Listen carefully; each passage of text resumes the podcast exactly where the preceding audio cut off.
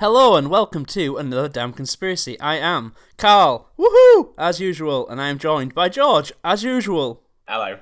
This is the show where we examine the world around us and try as fast as possible to escape it.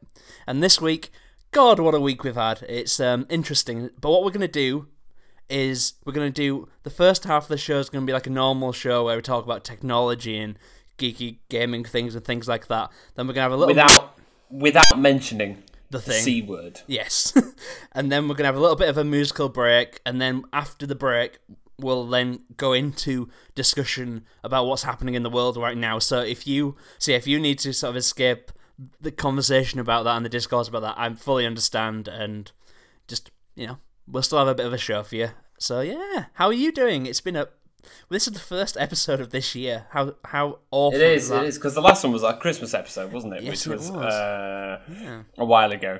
Uh, I know. I appreciate that back then we, we promised we would record an episode about uh, Star Wars and uh, cats and uh, a few other things like that.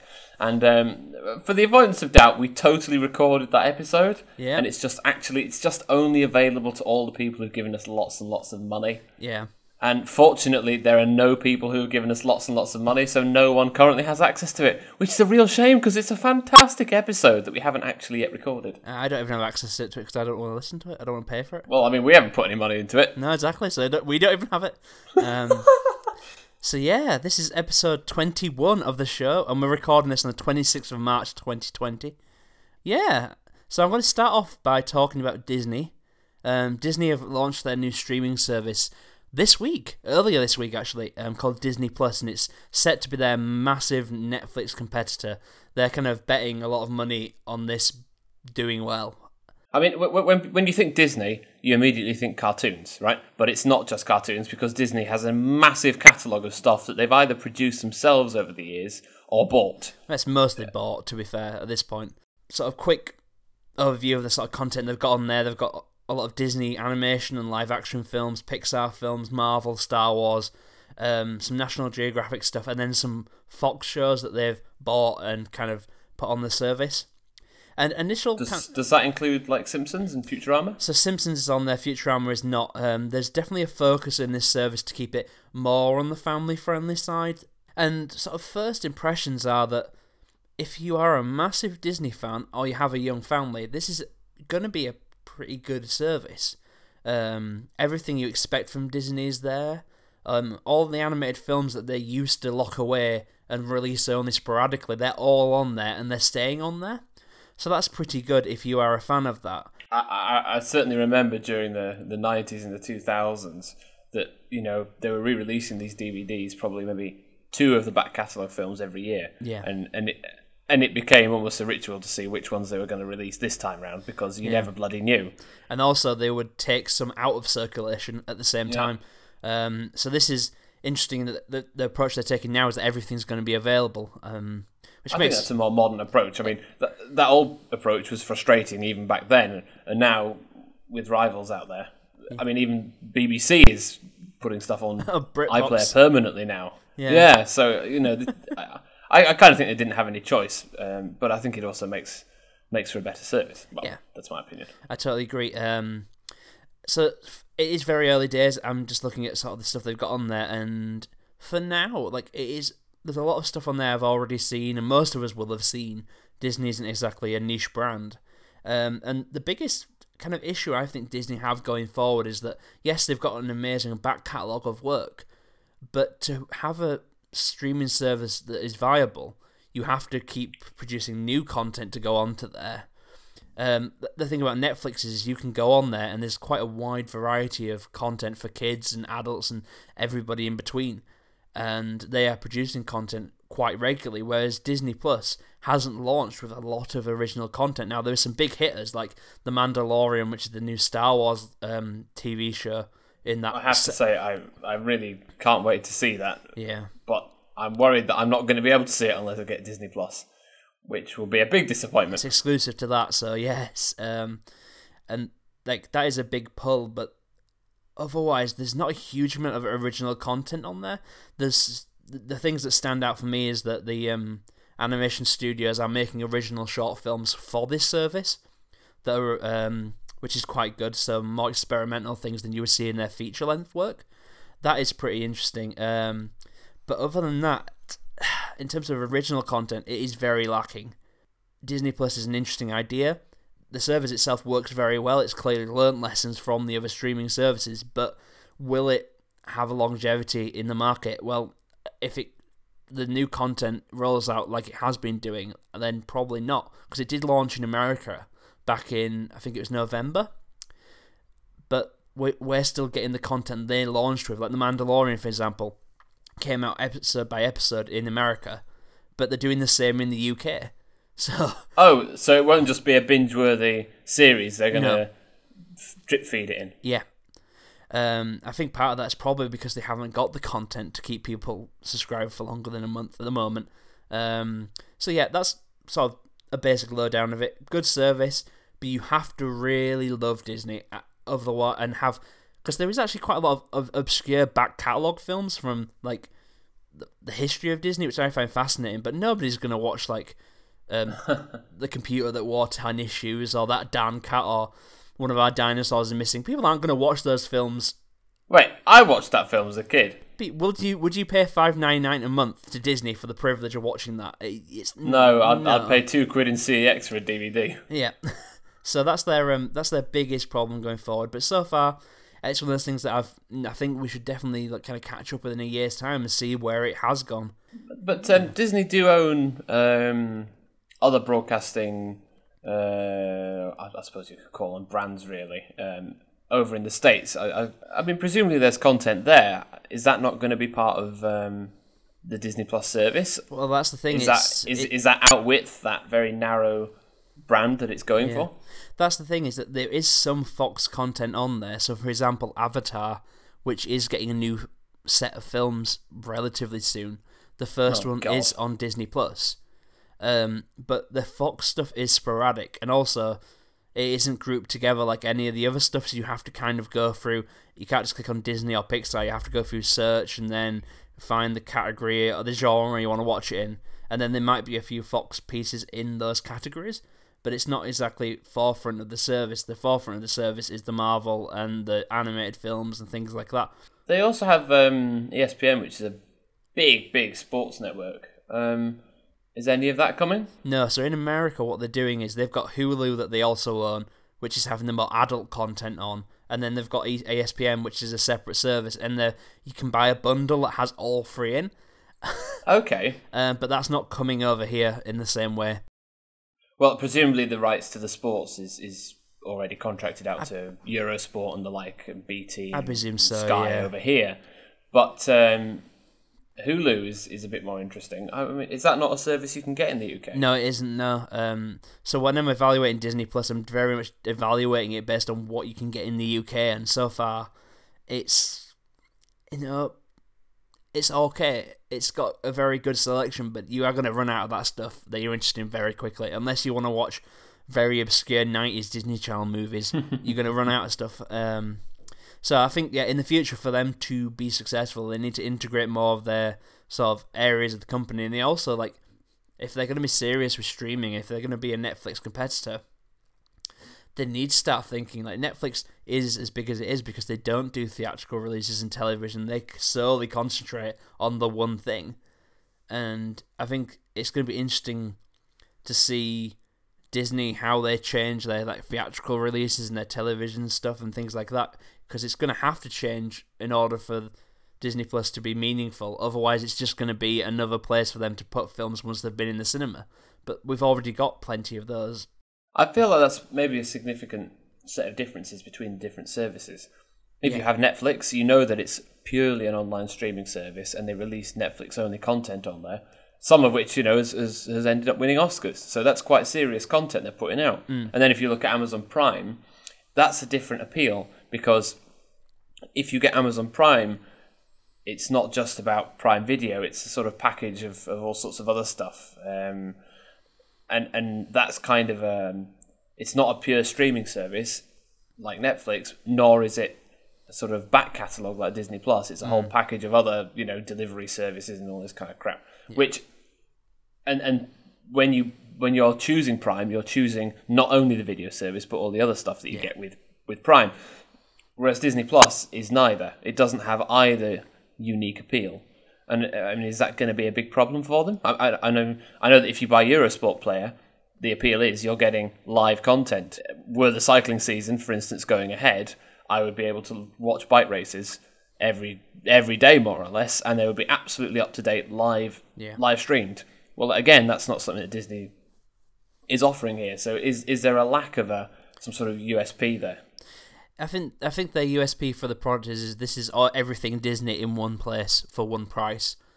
Um, I mean, uh, do, do you think that they've gone with such a tight angle on making it child and family friendly that that is, in a sense, their USP? that is, um, Like Netflix for kids or Netflix It- for families? yeah, it's definitely they're going for that Netflix Netflix for families angle. Um, but Netflix does offer Netflix Kids. If you've got a family Hmm. account, you can lock it, an account down so that it's just the kids' content. That is possible. Um, It's a good job because some of the stuff on Netflix is fucking Yeah. gory. Jesus Christ! I watched the first episode of Castlevania a couple of days ago, and it oh my god, it's blood sloshing around all over the place. It's horrendous. I mean, Disney have seen that and gone, we can do something very family friendly that families will like. Two shows I can recommend. I've not seen The Mandalorian yet. I'm kind of waiting till they're all out, so I can't really review that. But the animated short films, Pixar have made some called Spark Shorts, and the Walt Disney Animation Studios have done one called Short Circuit, and they're sets of like more experimental films that they've made, where um where smaller teams get together to make small films within the studios and they're all like if you're a fan of animation they're very interesting and there is quite a big variety of films and all the films are like five or six minutes each so they're quite easy to sort of binge watch through them i recommend them and then the second original thing i recommend is a documentary series called the imagineering story and what it is it's a it's a history of the disney theme parks and the people that designed them from like the original disneyland up to the present day uh, but that's Disney Plus. Um, there we go. We'll um, come back to it in about probably about a year's time and see how it see how it's doing. It'll be interesting to see. Yeah, it's matured. Yeah. Yeah, So I think now um, there's been another big release uh, this week,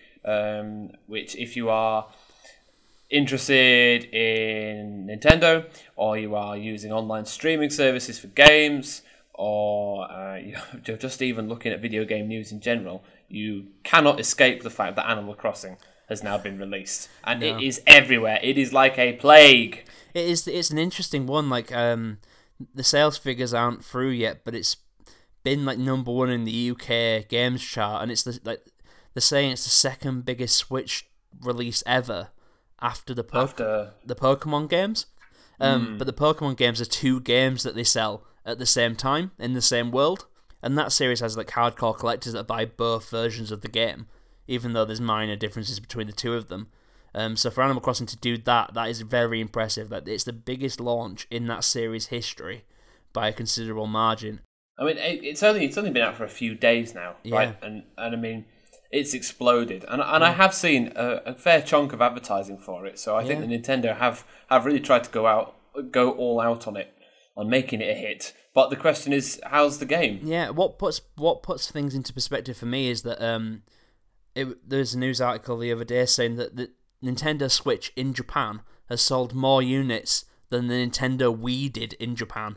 That's how well the Switch is doing. There's something on like there's something like 50 plus million units of co- like sold so oh far. Oh my god! and that's in three years of the console's life. Whereas the Wii, I'd love to know how many people have bought Switches just to play Animal Crossing though. it'll be because fascinating. because you you do find that when big release games come out, there is an impact on the sales of consoles oh, because Oh, definitely. people want to play that one specific Yeah. game. So the series, for people who don't know, it's a kind of life simulation game. You turn up in a usually it's a village. In this game, you turn up on a remote island with nothing there, and you've got to forage for like fruit and bugs and fish, and you've got to build your house um, and build. You the- fucking don't. You've got to repay the fucking human trafficker known as Nook, who is fucking who who you you arrive at the island owing a shitload of money because he's fucking trafficked you to some fucking poxy little stinky island in the middle of fuck all nowhere and told you work slave work. And that's the start of all of the Animal Crossing games. It's fucked up, man. I don't think that's Nintendo's official synopsis of the game. Um, but basically, yeah, you are starting a life from scratch in this virtual world, and f- it's an interesting series because f- for most people, there's not there's not enough to do in the game. They don't see the point of it. But for me, kind of escape from reality where you are it's the mund- like the mundane tasks kind of make the game. So you are collecting fruit. You are sort of yes, you're having to pay off loans and things like that, but it's not like real life where it's like a mortgage is unattainable thing that you can't afford. It's like, oh no, if I just catch this amount of fish and if I just get this amount of fruit, I'll be able to pay off that loan by selling this and selling that. And so there's this kind of like, yes, it It's, may- it's uh, it is a bit aspirational, isn't it? But the the mundanity is something that horrifies me.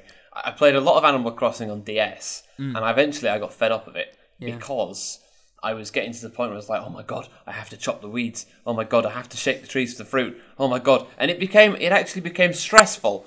And and I I wasn't expecting it, but when I logged on uh, and, and and started watching a stream of someone who was just starting out playing Animal Crossing, I found myself immediately feeling almost nauseous about it Yeah. because because I was I was getting that stressful feeling again, like oh my god, orange trees, oh my god, fish, oh my god, fossils, oh my god, and I, I, I don't know, I don't think I could ever play it that's just because I feel so scarred by playing the DS version as much as I did. yeah, that is But then I know that you've played a load of Animal Crossing, not just Yeah. the DS one, but also the, the, the more recent one. On, was it on the Wii? Um, I've played the Wii one, the DS one, the 3DS one. I've put a lot of time into that series. Um, yeah. Mm, and yet you're not you're not finding that same experience. So uh, obviously, the game suits some people better than others. yeah. I mean, I completely agree. If you have got that kind of um, tendency to want to do everything and kind of get a panic on if you can't do it all, um, Yeah, which yeah, is a, absolutely. which is a legitimate like issue. Um, that don't play this game. Do not because it, it does it does encourage compulsive behavior. um, but for me, what Animal Crossing has always been is like an It's still not as bad as Tetris. no, that's very true. Do- Nothing's as bad as Tetris. no, we we have a, had a massive addiction to Tetris um, back in the day, um, of which we won't speak of. But um, for me, it's always been that kind of game of I've I've had a hard day. I'll put it on. It's a little bit of escapism. I can listen to like a podcast or some watch some TV at the same time as doing it. And bit by bit, you build up this town, um, and it, it feels like you're doing something construct like, creative and constructive, but it's still a very kind of relaxing game because the the way the game's presented, it's very cutesy visuals and it's got quite calm music and things like that. And so for me, it's always been a bit of an escapist kind of game. Uh, and this game is more of the same in that regard. Um, the things that they do change is they've added crafting to the game, so you can craft a lot of the things rather than just buy them. Um, there's still the old systems of buying products for your town and your house, um, but they've added the crafting, and you can also place things outside now, and completely like adjust the like landscape of where you are living, so you can terraform all the different bits of land. So whereas in the old games you moved into a town that already existed. In this game you can kind of make it your own right down to the street like what the streets look like and where the houses are placed. Like you place other people's houses this time. It's not they don't just randomly populate. Um so Thank God. so for me like the game is like has advanced the series on quite meaningfully but it is still the core Animal Crossing experience. So if you want a relaxing game where you can do a few mundane tasks and feel like you've achieved something at the end of the day, it's perfect. And for me, it's always going to be my relaxation, kind of happy place kind of game when I don't want to do something too stressful.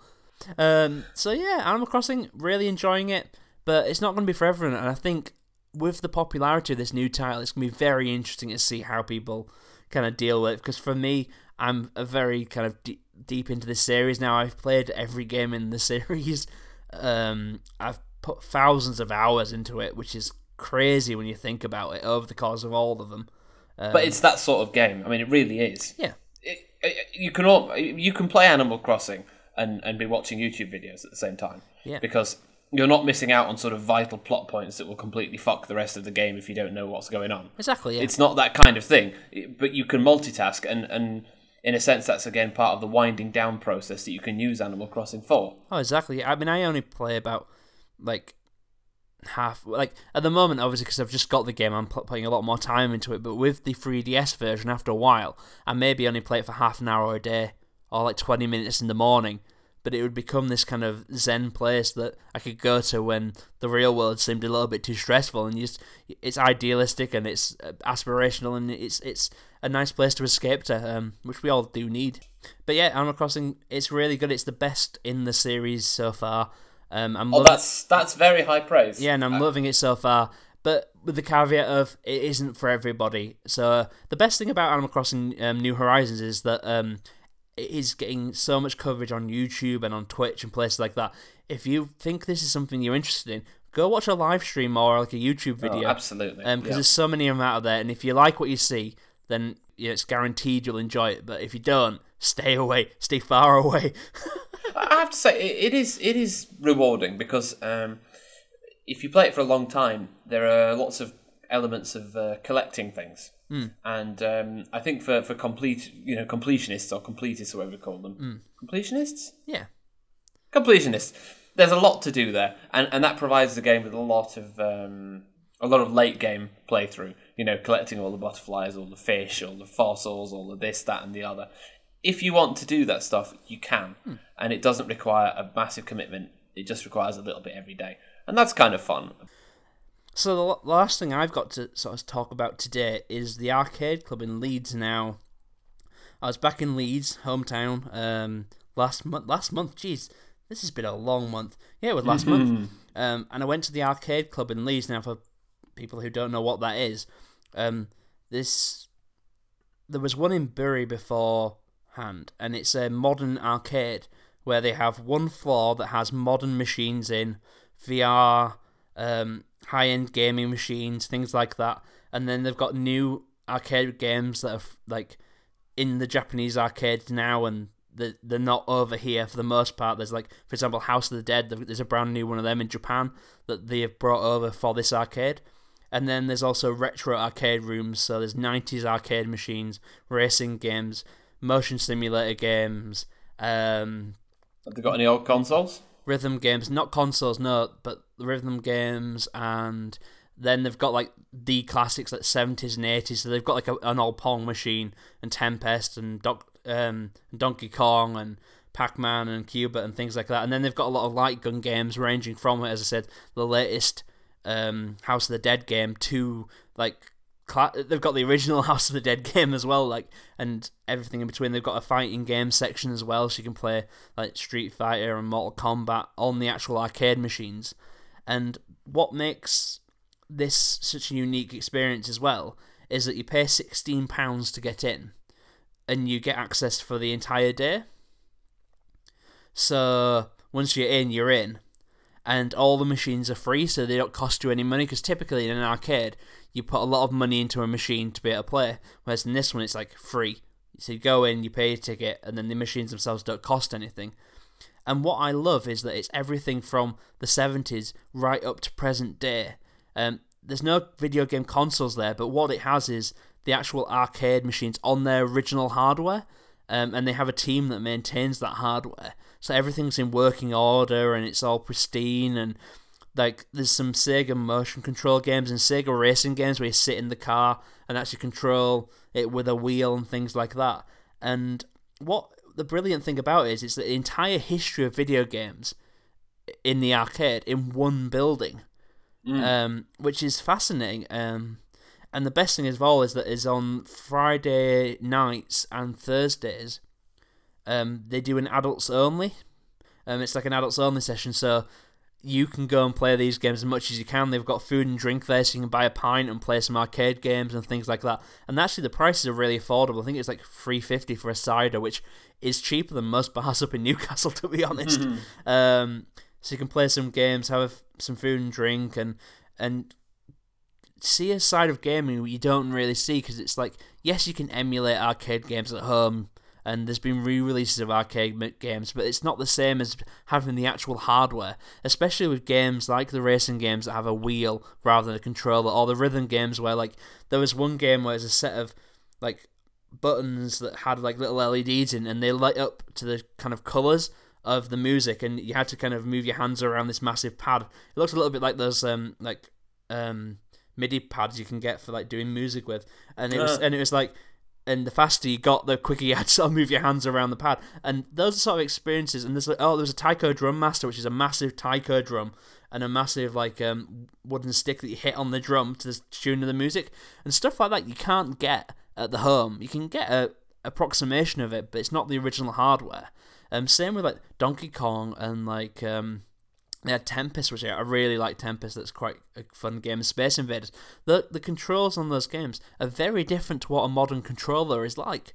So it's a very different experience, and that's that's the amazing thing about Arcade Club for me is like, yes, sixteen pound might seem a lot, seem like a lot to begin with, but I I went twice over the weekend and spent probably like four or five hours each time.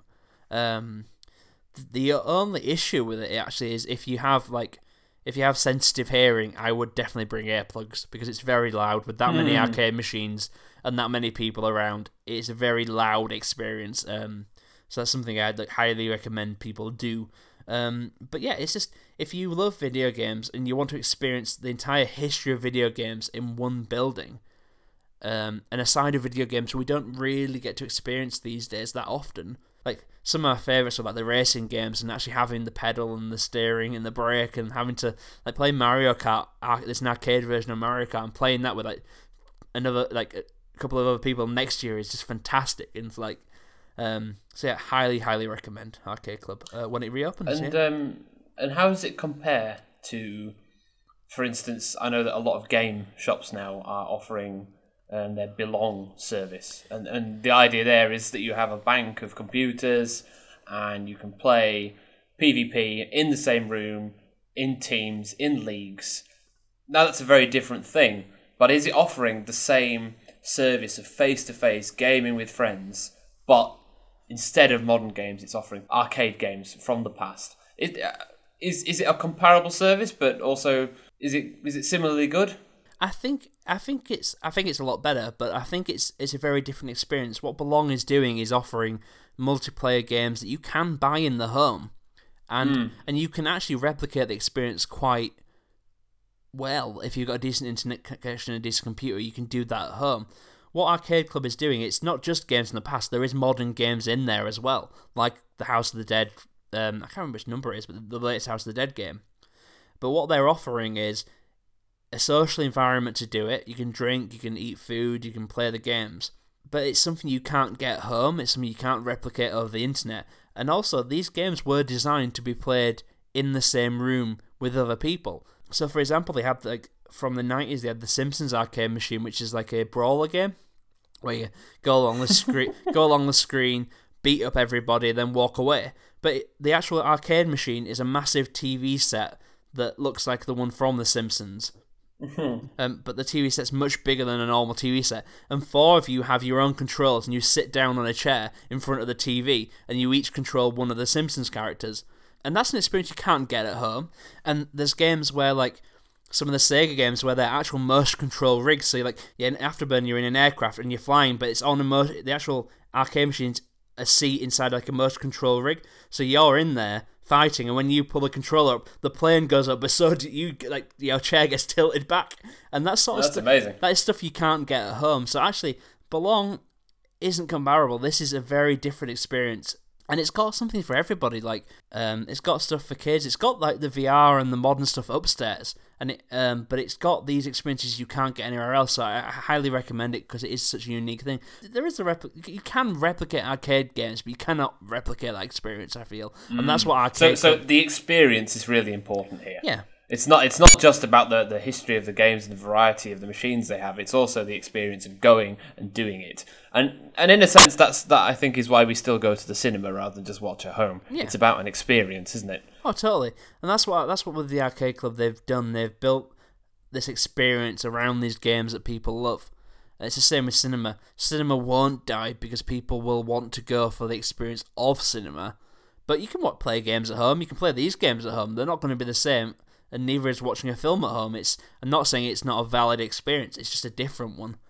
Mm. And I think Arcade Club is a, a place for this kind of um, experience in the world, a more tactile gaming experience, especially with everything going online. It's actually quite a nice break from all that. Going to a physical arcade with your friends and like playing a fighting game and beating the shit out of your friend in person. It's quite, it's actually quite satisfying.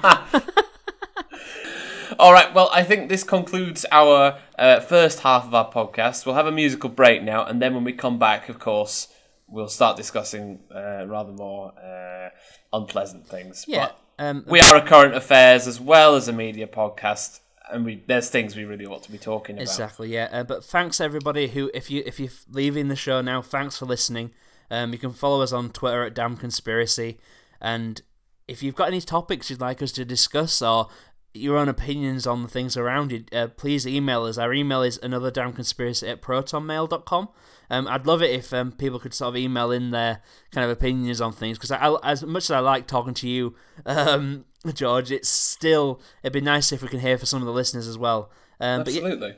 but yeah, for now we're gonna go for a little bit of a musical break. Uh, the music is by Free Dogs. Um, please download their album off Bandcamp. I love their stuff, not just because they're a friend, but the music's pretty good too. Um, and we'll have a little bit of a musical break, and we'll be back after this. Woo! Music! Woo! Woo! Woo! Music! Music!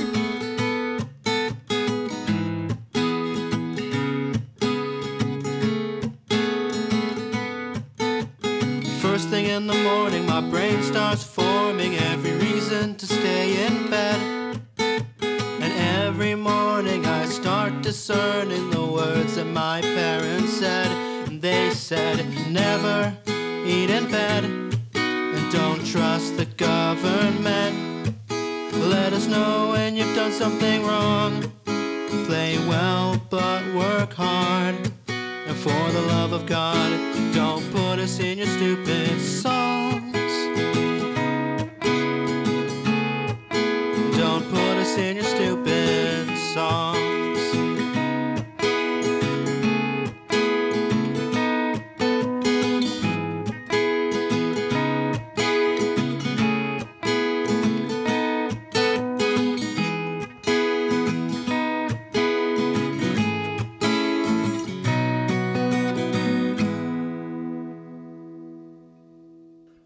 Folks, that was Free Dogs, and you are joining us for the second half of our podcast.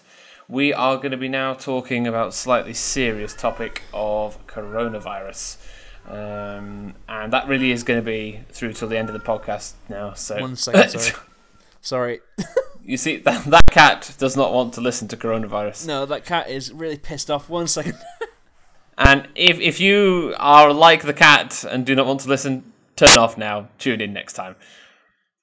Okay, so I mean, we can kick off. Um, I guess what we're going to say about the virus by talking about how we are finding it ourselves. Um, we have kind of different jobs. I can't work from home, but you can. Yeah. So I, I mean, is that what you're required to do now? Yeah, um, I think since last week, so this, is, this will be my second week working from home. Um, I'm in Okay, and, and how are you finding it? it's very weird. Like I'm, I'm very grateful. Like I'm still getting paid properly. Um, I'm still have work to do. I know there's so many people out there, including a lot of good friends who are going to find themselves possibly out of work for a long period of time, and it's it's awful. Um, so you know, I'm I'm very grateful for that. Um, but it's a very strange situation. It's um like working from home is something I've always tried to avoid doing. Like I've always tried to have a good work life balance, but now life has kind of taken a standstill for most people because you know, it's such a crazy um, situation that, like we that, of which we've never seen before. Um, Are are you still finding a way of keeping work and, and home life separate? it's it's very difficult. Um, and I'm I'm not complaining. Like I'm very lucky that I have the opportunity to do it, but it, it's like it's all kind of like thrown into this one big pot of like you try and diff- like you try your best to break the time up, and you know once hmm. work's finished, you try and stick to the same hours, but it's you don't have the de-stressing time. You don't have the time to, it takes between getting from work to home where you can kind of wind down. It's kind of you are in doors for most of the time. You are working from home and then you don't have the time to de-stress. So i think that's one thing a lot of people are struggling not not just myself but a, lot of people are struggling with their, their mental health. Um, and Absolutely. main, like maintaining normality is hard enough when you have wobbly mental health to begin with. Um, what is normality even? Um, and this situation is obviously you've got the news cycle which is disgusting and awful and anxiety inducing on a good day um, but obviously, with this, it's an ongoing situation around the world, and different countries are at different stages of this. So you get a lot of that news combined with the fact that we have to stay indoors for the most part, combined with, like, for me, it is having to work from home, and it's a very different atmosphere. For a lot of people, it's do I have work to do after this? That's a completely different worry and anxiety, and mixing all this together is Uh, absolutely, and I, I think we'll come on to that um, uh, in a little bit because Hmm. um, obviously there's, a- there's a lot to say. Um, but I think it's important to remember that uh, time and place are what gives us um, distance between our work and our and our home lives. And Mm-hmm. you know, okay, you can still try and, and, and keep the element of time and, and say that you're going to stick to your original hours, but you know, it's much harder to get that sense of a change of place. And if you're having to work from your your flat or from even from your room if you're in a shared flat. Perhaps if you have if you're fortunate enough to have a a place where you live with an office, maybe then you can get some distinction in, in terms of place. But even still, that's not easy. Um, and uh, I, I know with regards to the news cycle, a lot of people have said try and set aside some time every day when you look at the news, but then outside of that time, don't look at the news. yeah, Um, I, I've seen a few people recommending that, uh, people with connections to mental health charities, and uh, I know a few people who are actually doing it. And as far as I can tell, they find it helpful. But I, I- it, it, I imagine if you were going to do that, you would have to think quite carefully about when that time of day was going to be, because Yeah. perhaps you don't want to do it last thing at night, No. because then you won't sleep. But then maybe you don't want to do it first thing in the morning because you know that's going to spoil your day. So when do you do it? And and not only that, but then um, for how long do you do it? And how does that affect the way that you previously lived? Uh, lots of people check their phone almost as the first thing they do in a day, yeah, and they might check it just before they go to bed. You know, workaholics will certainly be looking at their emails last thing before bed. So it's not easy, and, and you know there is help out there for, for mental health, and there is lots of advice out there, fortunately. But that doesn't necessarily change the fact that it's a difficult time for people. yeah. Okay, well, I mean, from my point of view, I can't work uh, from home. It's not possible. So, uh, for me, I am now simply waiting for the government to give us the green light to, to, to start again. And um, we don't know when that's going to be. Um, it's probably going to be months. If we look abroad, realistically speaking, it's going to be like this for months one month, two months, three months, even longer, who knows? And I appreciate that there is some science that's saying that over the summer things will get better and then it will get worse again over the winter. So, who knows? Perhaps we're going to open everything up again in the summertime and then simply find that we are having to close down again for the winter next year. And and if that's the case, uh, who knows? Maybe we'll be better prepared next time round. But um, I think that's one of the hardest things about this is not knowing how long it's going to go on for exactly. Yeah. Only having a vague sense that it's going it's going to go the distance, um, and that's difficult. That's very difficult. It's difficult for everybody to plan around something that's so uncertain, and and we're not prepared for this in this country. We're not prepared in terms of like health provision because for so long the Tories have been underfunding the NHS, and now it's a, a crisis point, and we don't have the resources that we need to like deal with this situation. Then there's their resp- like the actual official response as well was so vague and not really much of a response to begin with, and so that has already like planted the seed of uncertainty in people's minds. In addition to like the fact that because this is like a very new strain of uh, virus that we don't have a vaccine for, um, you know, and we don't know when that will occur. It's it's, it's a massive pile of uncertainty. Um, So knowing knowing what's going to happen, and knowing how long it's going to last, like um, I know with my work, a lot of this stuff has gone fully online, um, and they're doing their best. But is that like workable long term? It's it's difficult. I think it's going to be like that for a lot of people's work. You know, we're not used to working from home; it's not part of our culture, and and now that we suddenly have to start doing it in industries and places where we really thought it just never would happen, Yeah, are we still going to be productive in the same way? Probably not. no, I, I, I there's going to have it. to be changes to adjust to that. There are some workplaces where working from home is entirely doable, um, and I suspect the challenge isn't going to be getting set up and getting used to working from home. Just that you're going to have to do it so much. Yeah, It's not like you're working on from home on a Friday. You're working from home every day now. Anyway, we'll we'll see. We'll have to wait and see how that how that pans out. Um, And I, I just also wanted to talk about some of the ridiculous rumours and some of the things you've seen on social media that have been going around because. You know, I, I I've seen faked videos of tanks on motorways. I'm sure quite a lot of Oh, people yeah. saw that. I've seen fake reports of the army being deployed, and uh, certainly last week I was hearing every single day the army's being deployed tonight, and then the next day oh it's tonight, and then the next day oh it's tonight, and of course it's never bloody happened. no, there's Certainly there are preparations for the army to help out if necessary, but uh, there is absolutely none. There is Yeah. absolutely no truth to these things, and you you hear these stories and they snowball about oh my friend's a doctor or my friend's in the council or my friend is this or that in the army or in the, the Yeah. NHS and all this kind of stuff, and you think well, how much of this is true? It's impossible to know. I think like um, a massive like issue with this entire thing is that people haven't taken it too seriously.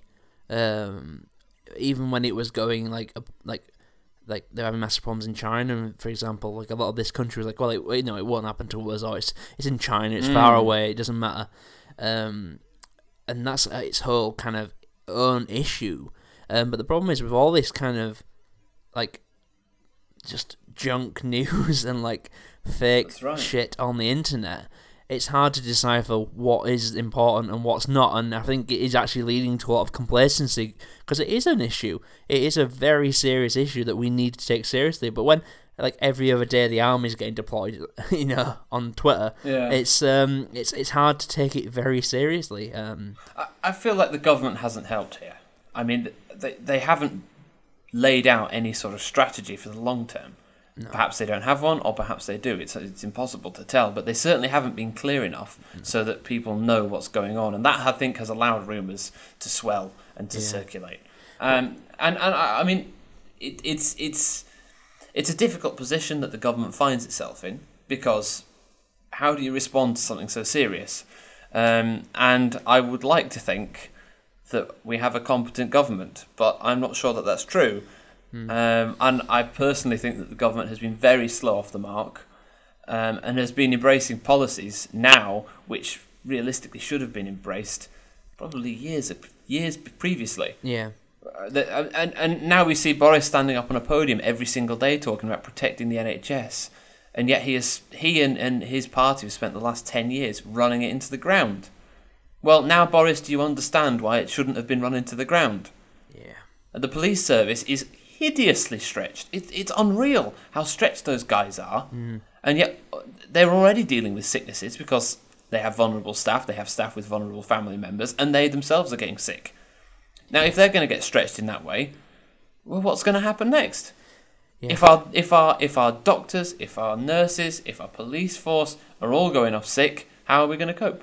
I think it very much is high. It highlights very clearly what the issues we have in this country are, because it, it, like it was only weeks or months ago where people were talking about unskilled labor and unskilled people, and suddenly a lot of those people that were deemed unskilled or low paid, you know, not important, they're keeping society kind of held together. Absolutely. These delivery drivers that people have been talking about who are part of this, this gig economy where they don't have any fixed employment now find themselves hideously unemployed. And certainly at the time of recording now, we still don't have government's concrete plans about what they're going to do for self-employed people. They've, they've sort of unveiled a vague plan and okay, that's nice, but we don't have the details. It's brand new. And we're talking about this coming, what, uh, almost a week after um, employed people have been look, uh, looked after. Yeah. And and, and I know from my own experience that the government's information about what it's giving to employed people is still so vague that many businesses are unable to provide concrete commitments to their employees. Yeah. I mean, it's only going to be worse for self-employed people because they're going to have to navigate the government's incompetence themselves.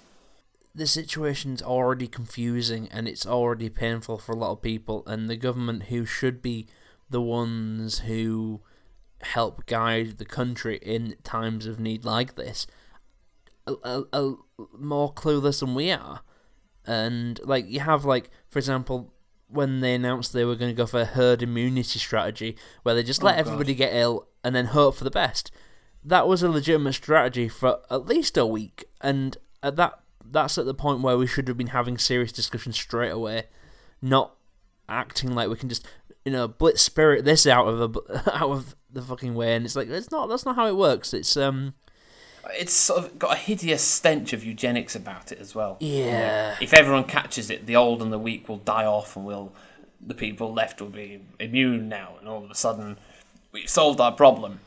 Which is which shows a real disregard for the value of human life, and I mean that was coming from Dominic Cummings and, and, and, and his creepy weirdos who are pulling Boris's strings. And I really, I just find it so distasteful that they don't care about the lives of, of their own elderly relatives and their own family and their own friends Yeah. who might be ill through other conditions. Do you not care? Do you not value their existence? Apparently not. yeah, especially because like we're not the first country to have issues. Absolutely not. We want to. We're, we're, we're way behind even Italy, and I mean Italy is already way behind China. We, we've had months to get to this stage to see what's happened abroad. Where is the response? For some people, it will be too too little, too late. Absolutely. for for for me, I know personally, like I'm gonna be fine. I have the privilege of being able to work from home and stay indoors and look after myself. But there's a lot of people that won't have that. There's a lot of people who are going to die, and a lot of people who are gonna die who wouldn't have died if the government had started planning sooner. We hear about this crisis about a lack of ventilators. Yeah. Well, I'm sorry, but China was dealing with this problem using ventilators months ago. Months ago. Yeah. And only now are we starting to think, oh, wait, we don't have enough. Well, why the hell don't we have enough? Yeah. What has the government been doing? They're meant to be looking after us. That's why we elect people. it just shows the lack like the disregard these people have for the country there there is like But both both for our lives and for our livelihoods. yeah. The, the virus doesn't give a shit about what political party you vote for or what age you are or everything like that. It is going to affect people in different ways and it's going to affect people regardless of what the government do. The problem is they had time to start formulating plans and their plan for a long time was just to fucking ignore it and hope we build an immunity to it. And then suddenly oh we've got some new science in and that's not going to work well bullshit that's not new science you didn't Far have- from new science. like you didn't have to be following the news that carefully to realize that well there's other countries that have gone through this and going through this now and work you know let's see how there's I, I think one of the biggest ironies of this whole thing is that Cummings, Dominic Cummings, has come out and said, "Oh, he hates the civil service. He wants to reform it. He wants to chop large parts of it, change large parts of it." Well, now the government is now actually being directed by those self those self same men in grey suits who formed the civil service, which hmm. Cummings hates. And now that we're getting actually some intelligent information and some, some intelligent decision making, guess what? It's boring civil servants and boring experts, Yeah. both of whom have been vilified by the government that we have now. Mm-hmm. Well, if the government is incapable of formulating a strategy, which is demonstrated, then it's going to have to fall back on these people. Yeah. And guess what? These people are correct and knowledgeable. And it's just so frustrating that we've had a campaign of Brexit over the past four odd four years now, is it? Oh, This thing's been going on for unbelievable. And all of a sudden it fall it just pales into insignificance and what you see is how ridiculous the government has been throughout the entire process.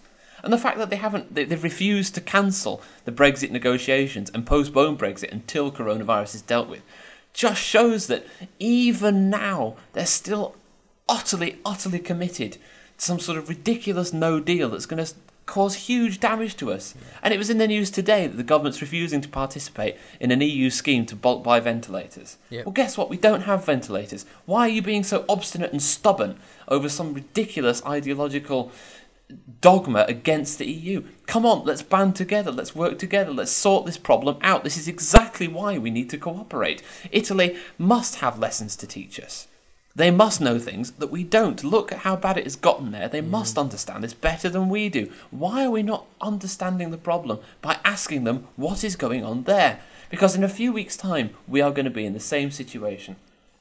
it really highlights, and I, I, I've thought of this for a very long time. Like this country has an arrogance about its past achievements, of which, if you if you studied history at all, you can the the achievements aren't anything to fucking gloat about. Like a lot of our achievements are cruel. It's just horrible stuff.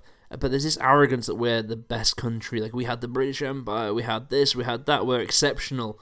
This this like British exceptionalism is is just turning into an arrogance of like, oh, we can do it, we can survive on our own. But the problem is, this is a global issue, and we should be solving it as a global community.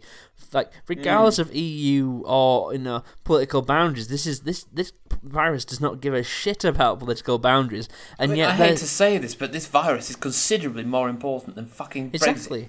And and the thing is, there's a lot of companies who are trying to make money out of this situation. There's a lot of people who are still towing these. No, we'll do it on our own. But it's like, well, it's a ventilator. It doesn't matter if we helped. You know, if we worked with the EU to get them, this isn't about Brexit. This is about not having people die because there's a lack of ventilators. It's it's it's. I, uh, you know what, what what what you go back to saying about this British exceptionalism. I really hope that one of the consequences of this outbreak, when we're through it, and you know, I really hope we do get through it. Once we're through it, people start to see the value of some of the things that we have, and and, and stop being complacent about the NHS. Stop being complacent about you know uh, our position in the world. Stop being complacent. Stop being arrogant, and start being grateful and start appreciating the things that we really, really actually need, but that we are neglecting through ideological stupidity. yeah. I, I, I I think that it will be so major that people will have to change the way they think. I mean, if you, if you look at what happened after the World Wars, people were more compassionate and they were more understanding, that there was this great leveller that really affected everyone in all parts of their lives. And from those tragedies came things like the NHS. And I, and I hope that we, maybe not in, quite as extreme, but I hope that we do regain some of that attitude of, you know, we should look after each other Yeah. as a as a people. Anyway, I, I, I, I don't know if you've seen any of this stuff about um, Prince Charles possibly receiving special treatment. Mm. Uh, I don't know what you think about that, but uh, certainly he was able to get a test um, when uh, it was discovered that he was feeling a bit sick. We'll have to wait and see what happens there, of course, but apparently he's actually got relatively minor symptoms. But I mean, I myself, I would like to be able to get a test. And yet, in the UK, there are no tests at the moment unless you have got pneumonia. And I mean, pneumonia is what kills you with coronavirus. And in the States, they have an even worse situation in that they have mm-hmm. almost no testing going on, and the testing that's going on is unrecorded and inconsistent. Yeah. I mean, what's going on? It's it's a- again, like it goes back to things like class in this country. There is, there has always been a divide between the people who have money and who don't. The people like Prince Charles, he's going to get a test. He's part of the monarchy. He's part of the highest elite in this country. Of course, he's going to get the test. People who are working class or, and struggling to sort of make ends meet, they're not going to get tests. It's not going to happen. They're going to prioritize the people they think are most important. And in this country, we have for, for well for hundreds of years, but it's, been fu- further fueled by the Tories' kind of reign of terror, basically. But they're going to look out for the people who earn the most money, who own the big businesses, because that's the people they seem as important. Everybody below, they don't. And yes, they're trying to help with things like 80% of people's wages getting paid, and they're trying to do things like that. But it's not happening fast enough to make an actual difference. There's going to be people who will suffer because there's all this uncertainty for a long period of time until that does start coming through. I, I, I mean, only today I heard I heard stories on the radio of people trying to go and get universal credit up and running. This isn't. This is for unemployment benefit because Yeah. they were laid off because of the virus, and they're saying, you know, I've got I've got money for two weeks, and after that, that's it. Yeah. I run out. How long is it going to take to get these people up and running again? Because the government has made a lot of promises, but where the hell are these actual actions? Yeah. People need help now. Whereas you have like tossers like the guy who runs Wetherspoons who isn't paying his staff Oh. and isn't paying any of his suppliers, and that is a massive business. Um, I, I mean, I really think that Tim Martin is not a fit and proper person to run a business. I, I, I cannot understand how someone with such a poor attitude towards the real world, like, like facts, he just denies facts. I mean, how stupid do you have to be? And then he's treating his own employees, the people who actually make him money, as if they are worthless. I mean, I, I cannot understand what goes on in his head, if mm. anything. but that goes back to that special treatment thing. It's like, is that He came of- out and said he came out and said that coronavirus doesn't spread in pubs. It's just a lie. It's a lie to make money. yeah. I mean, how how is that a fit and proper thing to say in a time of crisis like this? And that's why the government's response was so like non. Well, it wasn't really a response for such a long time because again, it's that Oh. Tory mentality of we have to think of the bottom line. But there's certain situations in life where you have to stop thinking about the paycheck and have to start thinking about the actual real world consequences. And f- these are the it's the governments and the business like the owners of large businesses who should be the ones going, okay, yes, we're going to financial get a financial hit now, but in the long term, it's the companies that aren't being assholes now that are going to do better in the long term. You know, Well, I mean, Because remember if, this. if we have a massive shortage of labour because people are ill with the virus, because we haven't treated it properly, because we haven't contained it, because we haven't set up facilities for people to recover quickly from it, because people, because frankly, too many people die of it. Well, that's businesses that are going to take that hit. If they want to remain profitable, it's surely in their long-term interest to actually look after people, to send people home now so that they can work tomorrow. It's completely unrealistic for Tim Martin to freeload off the actions of good businessmen. But a lot of the decisions have been made are for short term gain, not for long term. But the problem is, with this virus, we're in it for the long term. Um, whether that be four or five months or a year, or, you know, some people are saying it could be up to like 18 months to two years before we have a proper vaccine we can circulate properly. Now, that is. That requires long-term thinking, and unfortunately, these short-term money-making schemes have actually damaged our country in quite a long. They'll, you know, they will ensure that this virus has long, like much wider effects than it could have done if we'd have been more proactive and gone right. We're going to have to take a hit now, but in the long term, we will be able to do it. And I can understand sh- like small businesses trying to stay open as long as possible because they don't have the massive kind of corporate machine behind them.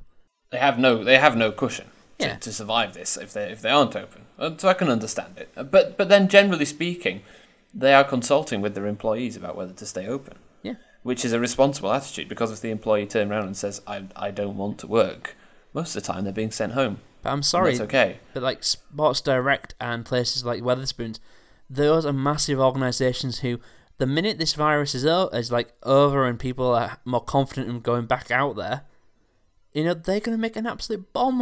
You know, like places like Wetherspoons, they will do. Um, and so, like I'm not one of these people who's gonna rant against about capitalism for hours because I will be here for hours. This will go on for 15 days um, and you will get sick of my voice very quickly.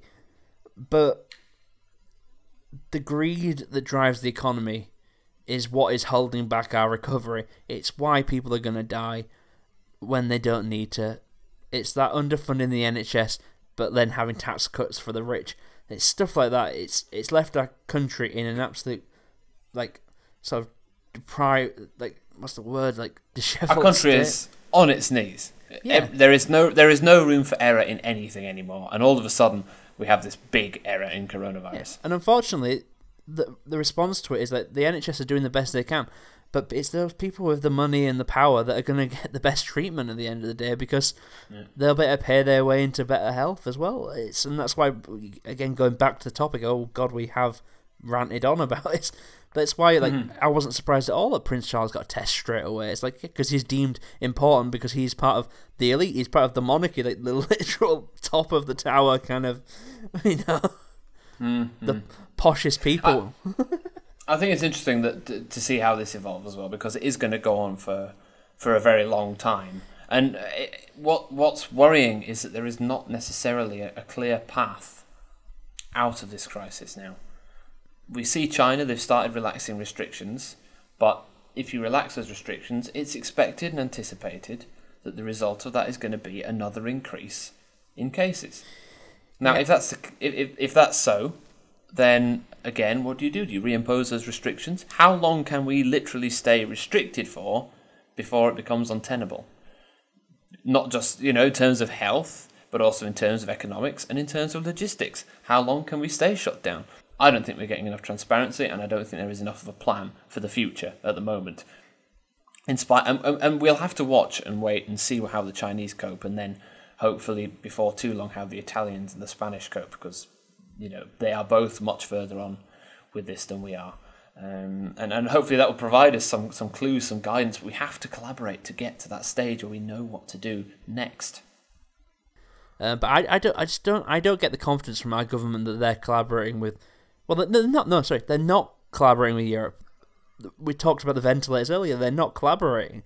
So I have no like hope in that they're going to see Italy, who are definitely a few weeks down the line than we are.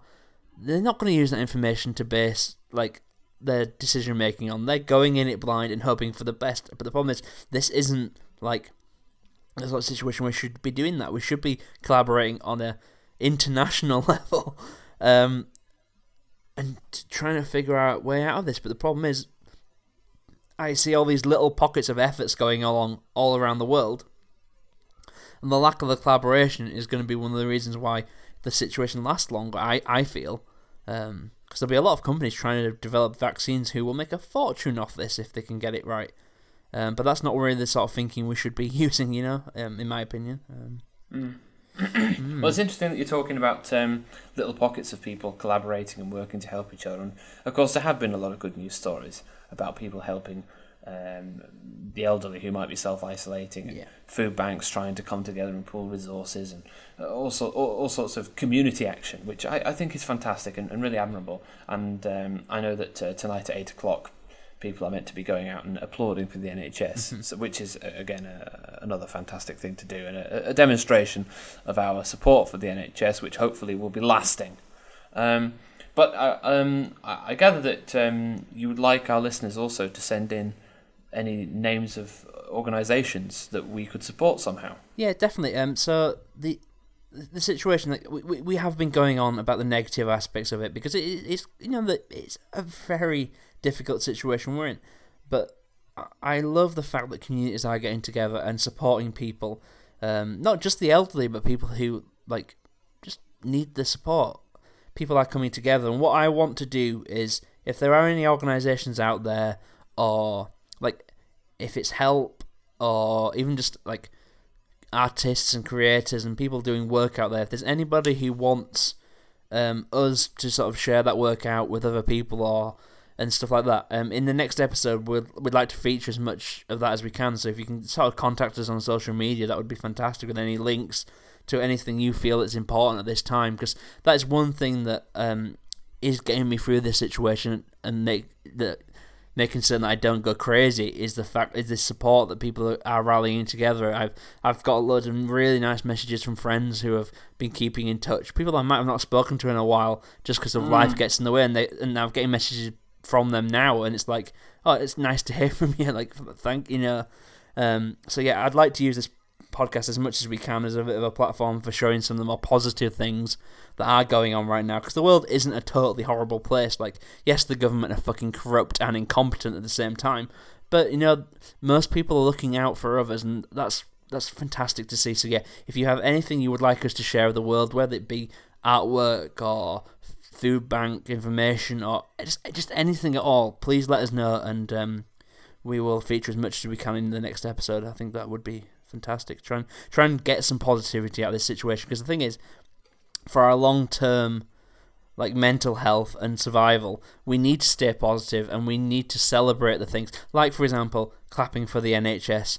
Um, there's there's a lot of social media posts of people who we're recording it just after that happened, and there's a lot of people showing their support. Social media is lighting up with people saying thank you to these people, and I think we that we need more of that positivity going forward, so that you know the doom and gloom doesn't overwhelm us all. Um, I think that, that that would be fantastic. Yeah. Absolutely. Okay, well, um, I think that that does us for the end of the week. It does, uh, yeah. For this week's podcast. What so, a I mean, podcast. if you, well, absolutely. Uh, uh, if you have uh, any of those shout outs that you'd like to give us or any information that you'd like us to share, uh, or you have any comments on any of the other topics that we've uh, featured this week, uh, you can send us an email um, to another damn conspiracy at protonmail.com. Yeah. Um, you can also send us a voice message, and that would be much appreciated. Um, Yeah, nobody's used the voice. Nobody's used the voicemail service yet. But if you go to Which is a shame. It sounds like fun. yeah, if you go to Anchor, And if you want to give a literal shout out to one of those services, you can Yeah. do it there. But if you go to anchor.fm slash damn conspiracy, there is a on that front page there's a little button that says message. If you click on that, either on the laptop or on a phone, um you'll it'll ask you for permission to use your microphone and then you can send a little voicemail message to us and we'd be thankfully if you have a literal shout out, send us something through there, that'd be fantastic. Um we're on Facebook, we're on Twitter, you probably follow us already, but if you don't it's it's like at damn conspiracy on both of them. Um, but f- thank you very much for sort of sticking to the end. If you did stick to the end, it's um crazy episode, but um, you know it's been it's Mm. good to be back, and it's um, you know I, I don't feel totally despairing and depressed about the situation because humanity is showing pockets of decency, and and if we keep building like that up, you know we're gonna be fine in the end. I think. Um, but yes, we'll be very we'll be back soon. I know we're gonna have a lot more time on our hands, so we'll try try Yes. next time have a bit more of a sort of upbeat show throughout. And um, but yeah, just stay safe and um, Look after each other, and we'll see you soon. Bye bye. Bye bye. But there's nothing left to say at the end of the day. Don't you think it's time to go? There's no